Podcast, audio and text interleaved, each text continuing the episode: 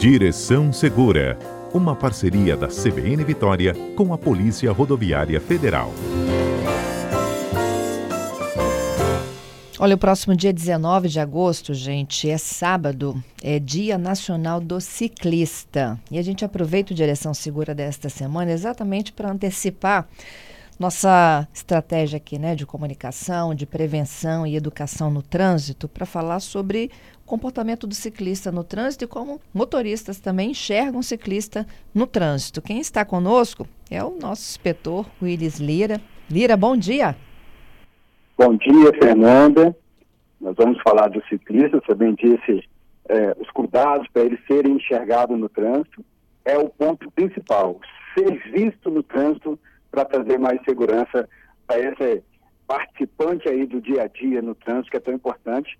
Mais de 3 milhões e meio de bicicletas no Brasil, claro que nós encontramos no dia a dia no trânsito. E como, viu?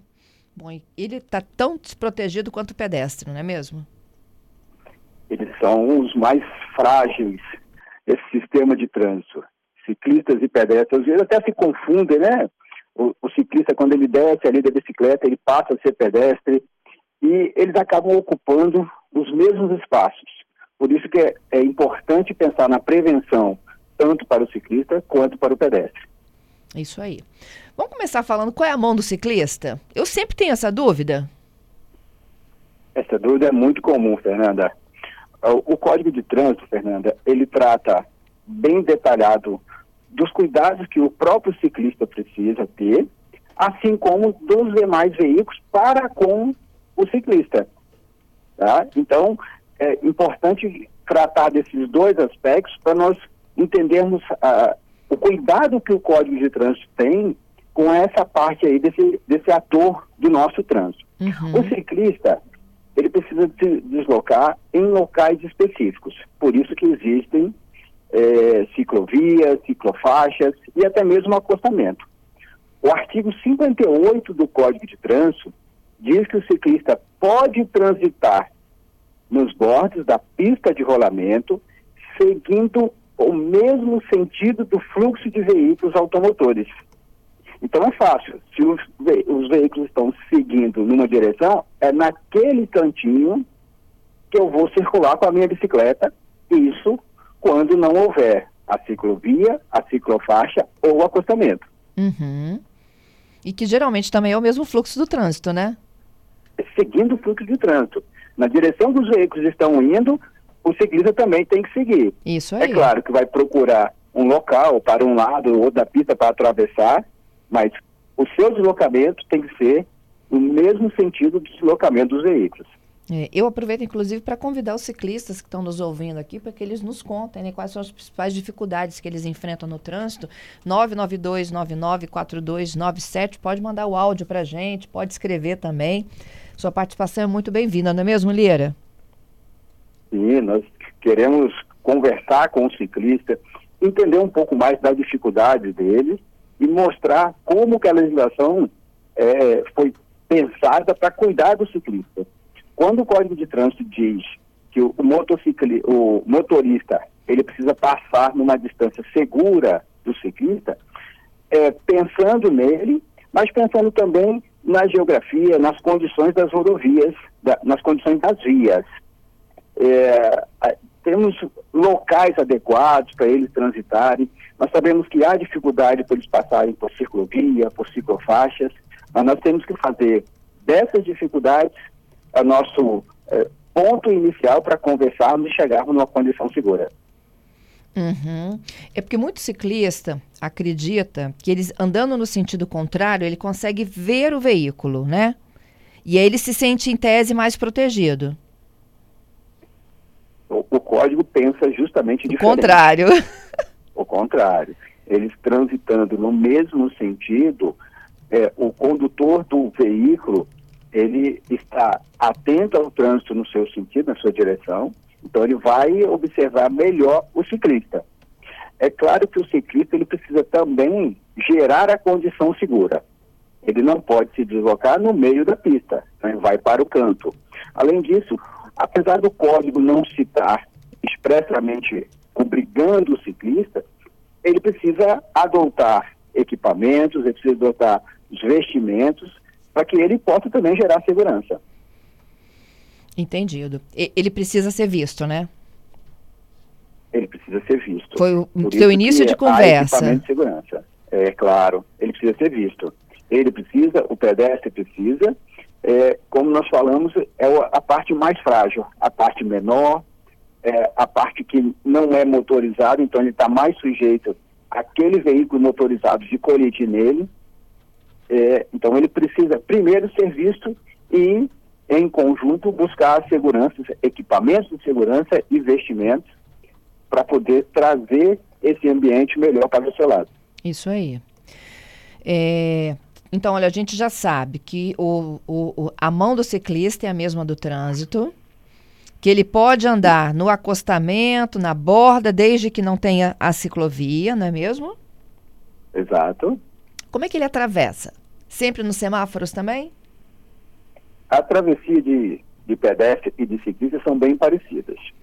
É, não tendo um semáforo, ele vai procurar um local adequado, um local de preferência com faixa de pedestre, que ele vai descer e atravessar na faixa de pedestre.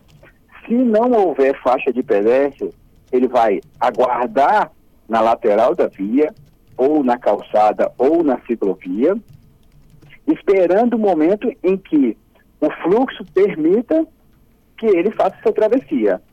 Ele tem que ficar atento para saber se o motorista de um veículo que está vindo se viu a sua passagem. Não é achar que ele pode, é, por ser o menor, por ser prioridade no trânsito, que ele pode atravessar a qualquer momento. Tem que aguardar a condição segura para fazer a travessia de a pista. Uhum. É, ele tem que descer da bicicleta também, né? Ele tem que descer da bicicleta, fazer travessias como pedestre. Na faixa de pedestre, ele precisa fazer isso. Desembarca da bicicleta, e faz a travessia é, segura como se fosse um pedestre. Terminou a sua travessia, ele sobe de novo na bicicleta e segue sua viagem. Ok. É, e que horário, o, Lira, em que a gente registra o maior número de acidentes envolvendo ciclistas? Vocês têm ideia disso? Nós temos um levantamento, Fernanda, em que os horários de maior deslocamento são no início da manhã, é, metade do dia, o meio do dia e final da tarde, início da noite. É um horário que os ciclistas estão também indo para o trabalho, né? Muitos circulam nas vias é, de bicicleta para esse deslocamento, casa-trabalho, trabalho e casa. Então, são os horários também que nós temos mais registros de acidentes. Principalmente, claro, perímetros urbanos. Uhum. Ó, tem, já chegou, já chegou aqui algumas participações, muitas legais, viu? O Vando tem muito ciclista transitando na 262, Lira. E é, é, é a praça da PRF, né, Lira? É, e assim, assim como a 262, ele diz, há muitos riscos também na 101. Dá até frio na barriga de ver o ciclista transitando numa rodovia federal. Conta aí pra gente, Lira. Fernanda, nós vamos aproveitar então o momento e avisar todos os ciclistas. O trânsito de bicicletas nas rodovias, nas vias de trânsito rápido, é proibido. Para que ele possa circular, tem que ter a ciclovia e o acostamento. Então, nós temos locais que não tem, então não pode circular. Bicicletas, aqueles ciclomotores, aqueles até 50 cilindrados, eles são proibidos de andar nessas vias. Uhum. Mas no caso da 262, ele vai no acostamento ou na 101? Quando não houver ciclovia e tiver o acostamento sendo permitido, ele tem que andar pelo acostamento. Tá. No mesmo sentido da via também. Tá. O Jaélio, ele é motorista de ônibus, Lira, e ele pergunta o seguinte: olha, eu vejo em muitos horários de, de pico, viu, com trânsito intenso, é, ciclistas em pedalaços, por exemplo, muita gente, né, junta. É, não deveria ter um horário específico para, por exemplo, essa prática esportiva? É, as, as utilizações das vias, quando há uma aglomeração de um certo tipo, né, seja de ciclista, seja de motociclista ou até mesmo aquelas é, utilização por um grupo de pedestres, eles precisam ser autorizados pelo órgão com circunscrição sobre a via. Ah, no caso de rodovia federal, ou o DENIT, ou a ANTT, tem que autorizar quando há um número maior algo organizado. Olha! É claro que na, nas manhãs, quando cada um está saindo da sua casa, se deslocando para o seu serviço, nós não temos como considerar isso um deslocamento organizado. É, cada um está fazendo o seu deslocamento, tem um destino diferente. Nesses casos, não tem como exigir autorização daquele grupo. Mas nos deslocamentos em grupo, esses órgãos, DENIT, a NTT, precisam ser informados, autorizar. A Polícia Rodoviária Federal, no caso das rodovias, é, faz um trabalho de segurança para esses deslocamentos. Uhum. Tem uma manobra, Lira, que já foi inclusive fruto de vários acidentes, né? É, fatais na 262, é aquela do, do ciclista pegar o vácuo, né, de um carro, um caminhão.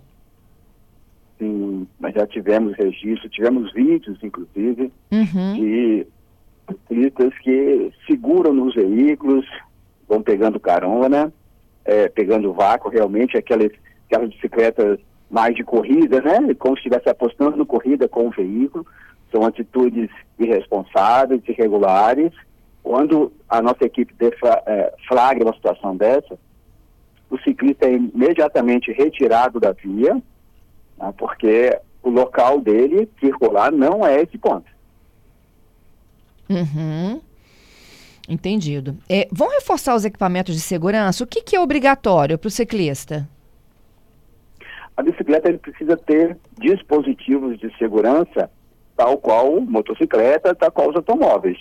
Então tem que ter a, a iluminação traseira né, e a iluminação também dianteira. É, tem que ter os seus dispositivos tem que estar lá, de freio, né, também tem que estar presente. E nós temos os, os equipamentos para o ciclista. Capacete, luva, sapato. Então, isso tudo tem que estar presente no conjunto é, ciclista e bicicleta para que seja seguro. Uhum.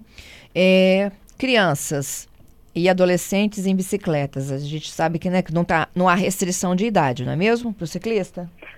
Não tem algumas regras, Fernanda, que são específicas para o ciclista. O artigo 2 cita é, essas regras para essa união ciclista e trânsito. Por exemplo, é proibido conduzir passageiro fora do assento destinado a ele. Então você vê a bicicleta com uma pessoa sentada, ah, vou, vou levar esse, esse amigo, aí senta no quadro da bicicleta, isso não pode. O Código de Trânsito proíbe isso. Então, como eu falei, é proibido ele se deslocar nas vias de trânsito rápido, nas rodovias, quando não houver acostamento, ou uma faixa específica para o ciclista. É proibido também, como você bem perguntou, transportar crianças que não consigam cuidar da sua própria segurança. Hum. Então, essas crianças são proibidas de serem passageiros na bicicleta. Ah, então, a criança tem que ter condições de cuidar da sua própria segurança. Aqui, e aquelas cadeirinhas que vendem para as bicicletas?